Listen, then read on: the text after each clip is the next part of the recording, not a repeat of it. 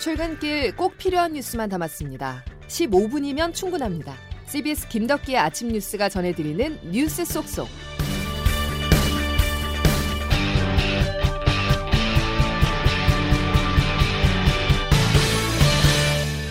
여러분 안녕하십니까?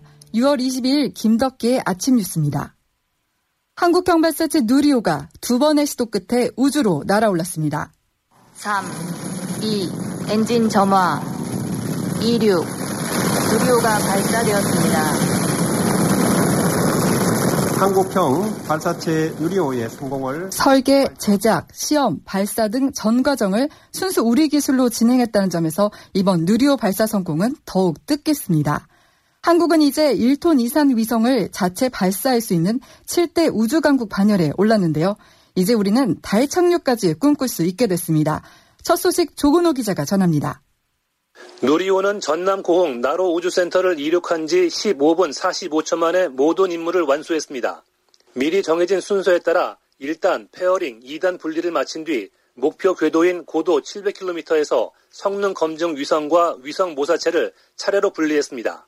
이어 남극 세종기지와 위성의 첫 번째 교신이 성공하면서 궤도 안착을 확인했습니다.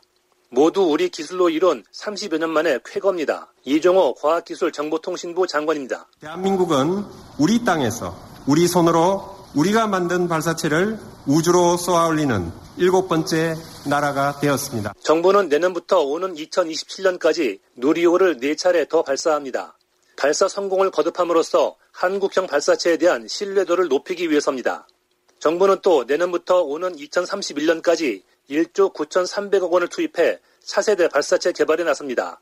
정부는 2030년 차세대 발사체로 달 착륙 건중선을 발사한 뒤 2031년에는 달 착륙선을 발사한다는 계획입니다. CBS 뉴스 조근호입니다. 그 마지막 계단 하나가 남아 있다고 생각이 듭니다. 그 내년 5월에 그래서 성공시킬 수 있도록 격려를 부탁드리겠습니다.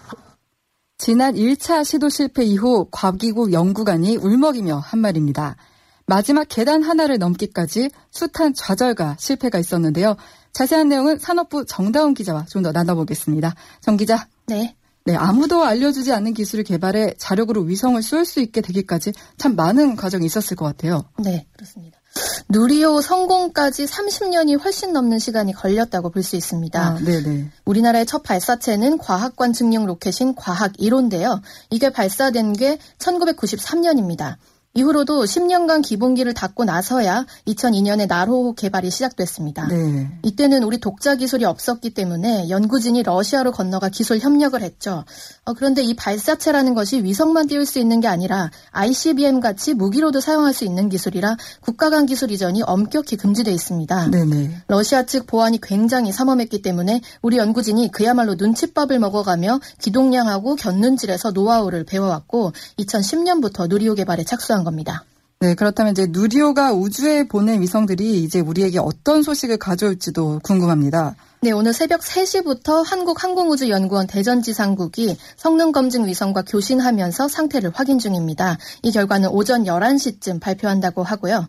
우리가 누리호만 독자 개발한 게 아니라 우주기술의 핵심이 되는 여러 부품도 개발해서 발사체에 실었습니다.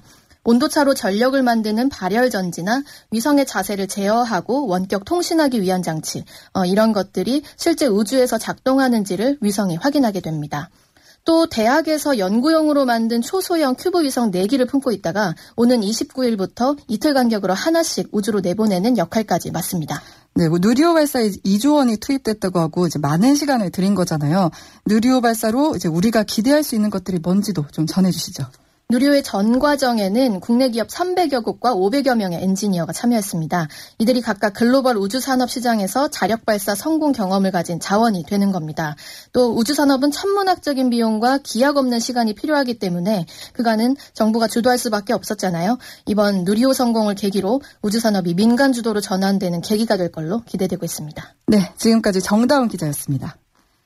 전 세계에서 확산하고 있는 원숭이 두창 감염 의심자가 국내에서도 발생했습니다. 현재 격리 치료와 진단 검사에 들어갔는데요. 양승진 기자가 보도합니다. 질병관리청은 원숭이 두창 의심 사례가 두 건 신고돼 현재 진단 검사를 진행 중이라고 밝혔습니다. 인천국제공항을 통해 입국한 A씨는 원숭이 두창 의심 증상을 보여 어젯밤 9시 40분쯤 전담 병상에 있는 인천의료원으로 이송됐습니다. 어제 신고된 원숭이 도착 의심 환자는 A씨 말고도 한 명이 더 있는 것으로 나타났습니다.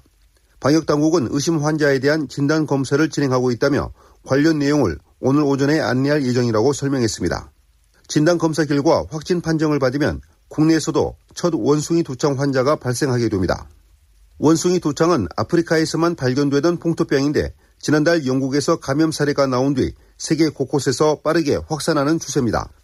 주로 감염 환자와 밀접 접촉을 통해 감염되며 발열과 오한, 두통, 물집성 발진 등이 주요 증상입니다. 치명률은 3%에서 6%가량으로 무시할 수준이 아니라서 정부는 신속한 대응을 위해 이 질병을 2급 감염병으로 지정한 상태입니다. CBS 뉴스 양승길입니다. 윤석열 정부의 첫 부동산 대책이 나왔습니다. 이번 대책의 방점은 전월세 매물을 늘려 임대차 시장에서 가격을 안정화시키는 데 있습니다. 오는 8월에 임대차법 시행 2년이 되면 전세금이 대폭 뛸 거란 전월세 대란 우려에 내놓은 대책인데요. 장규석 기자가 자세히 설명합니다. 임대차 3법 도입 2년이 지나는 오는 8월부터 계약갱신 청구권을 이미 사용한 전세 세입자들이 무더기로 쏟아져 나옵니다. 급격히 오른 전세 보증금과 월세를 마련하느라 전세 대란이 올 수 있다는 우려 속에 부동산 대책이 나왔는데 규제보다는 인센티브를 채택했습니다. 먼저 신규 또는 갱신 전월세 계약 때 임대료를 5% 이내로 인상하는 임대인, 즉 상생 임대인에게는 조정 지역에서 1주택자 양도세 비과세 혜택 요건인 2년 의무거주 기간을 면제해 주기로 했습니다. 임대인이 실거주 요건 충족을 위해 불필요하게 자가로 이주하는 상황을 방지할 수 있습니다. 아울러 갱신 계약이 만료되는 임차인에 대한 버팀목 전세 대출의 보증금과 대출 한도를 늘려 전세금 부담을 줄여주기로 했습니다. 월세세 공제율을 최대 15%까지 인상하고 전세보증금 대출 원리금 상환액 소득공제 한도도 400만 원에서 100만 원 더 올려 전월세 세입자들의 연말정산 혜택도 늘렸습니다. 분양가 상한제를 일부 개편해 건설 자재비 인상분 등을 분양가에 반영할 수 있도록 했습니다. 원자재값 폭등 국면에서 신규 아파트 공급이 지연되는 걸 막기 위한 조치입니다. 이렇게 되면 앞으로 아파트 분양가는 최대 4% 정도 더 오를 걸로 정부는 전망했습니다. CBS 뉴스 장규석입니다. 서민 주거 안정을 획기적으로 깨야겠다고 했지만 새 정부의 첫 부동산 대책 치고는 한 방이 없다는 평가가 나옵니다. 시장에서 이미 예상할 수 있는 범위에서 대책이 발표됐다는 건데요. 김민재 기자가 전문가들의 의견을 들어봤습니다. 전문가들의 반응은 차가웠습니다. 그동안 정부나 업계에서 거론되던 수위보다 정책의 변화폭이 훨씬 좁았기 때문입니다. NH농협은행 김효선 부동산 수석위원입니다. 세입자 지원에 대한 부분은 여전히 대상 수요가 좀 제한적이기 때문에 당장 시장에서 큰 효과를 기대하기에는 제한적일 것으로 보입니다. 임대차 3법에 대해 윤석열 대통령과 국토교통부 원희룡 장관 모두 폐지에 가까운 개편을 주장해왔습니다. 분양가 상한제도 업계에선 최소한 부동산원의 택지비 평가제를 없애라고 요구했습니다. 그럼에도 두 제도를 소폭 손질한 데 그친 까닭은 급등했던 부동산 가격이 최근 주춤한 만큼 정부도 시장 변동 상황에 제때 대응하자는 수준에 초점을 맞춘 것으로 보입니다. 대한건설정책연구원 이은영 연구위원입니다. 정부가 추구하는 시장 안정화라는 내용을 충분히 담고 있기 때문에 특히 여소야대 국면의 임대차 3법 개정 등 관련 법 논의에 속도를 내기도 어려운 상황. 따라서 정부는 한동안 시장 변화에 따라 미세 조정하는 수준의 정책 대응 기조를 이어갈 것으로 보입니다. CBS 뉴스 김민재입니다. 다음 소식입니다. 행정안전부가 이른바 경찰국을 신설하고 장관이 경찰청장을 지휘할 수 있도록 하는 내용의 경찰 통제 방안을 내놨습니다. 독립청인 경찰청에 대한 직접 통제를 강화하겠다는 건데요. 정치적 중립성을 보장하겠다는 경찰청법 취지와 어긋난다는 지적이 나옵니다. 권혁주 기자가 보도합니다. 행정안전부 경찰제도 개선 자문위원회가 경찰의 민주적 관리 운영과 효율적 업무 수행을 위한 권고안을 내놨습니다.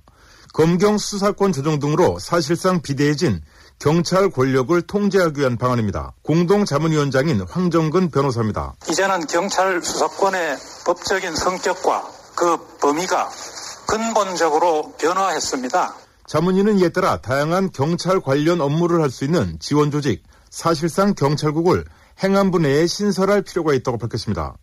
행안부 장관이 경찰청장을 지휘할 수 있는 지휘 규칙 제정도 권고했습니다. 자문위는 경찰청장, 국가수사본부장, 그 밖에 경찰 고위직 인사지청에 관한 후보 추천위원회 설치도 필요하다고 했습니다.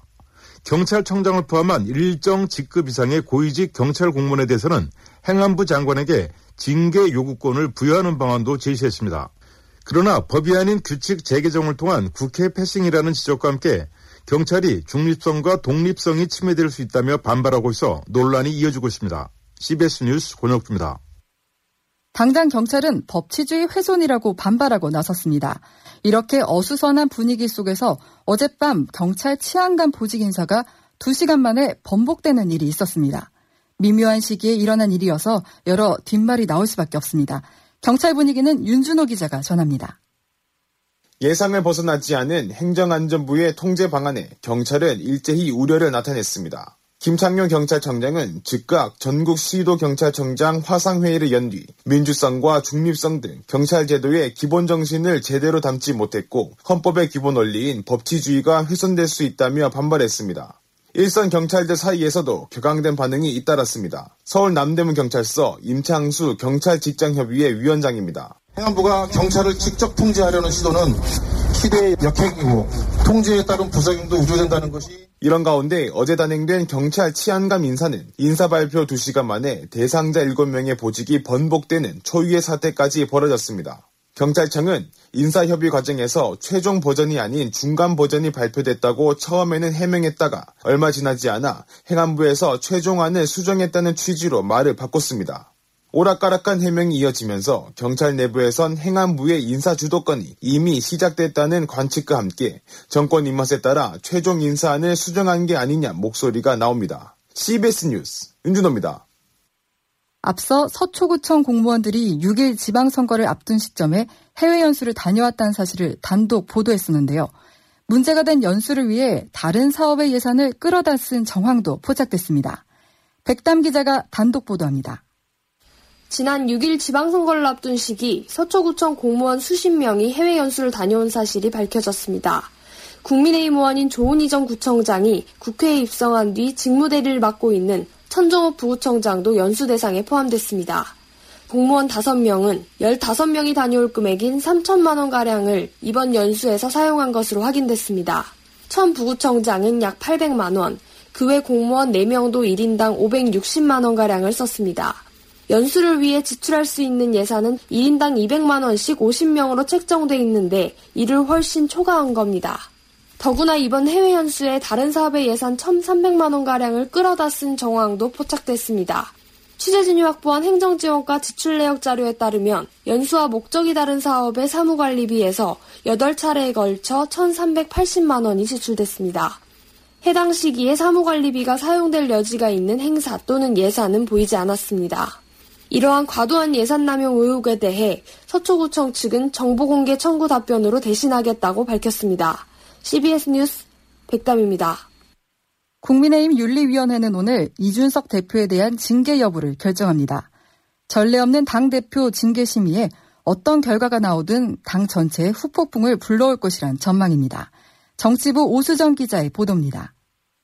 국민의힘 중앙윤리위원회는 오늘 오후 7시 이준석 대표의 성상납 의혹 관련 사안을 심의합니다.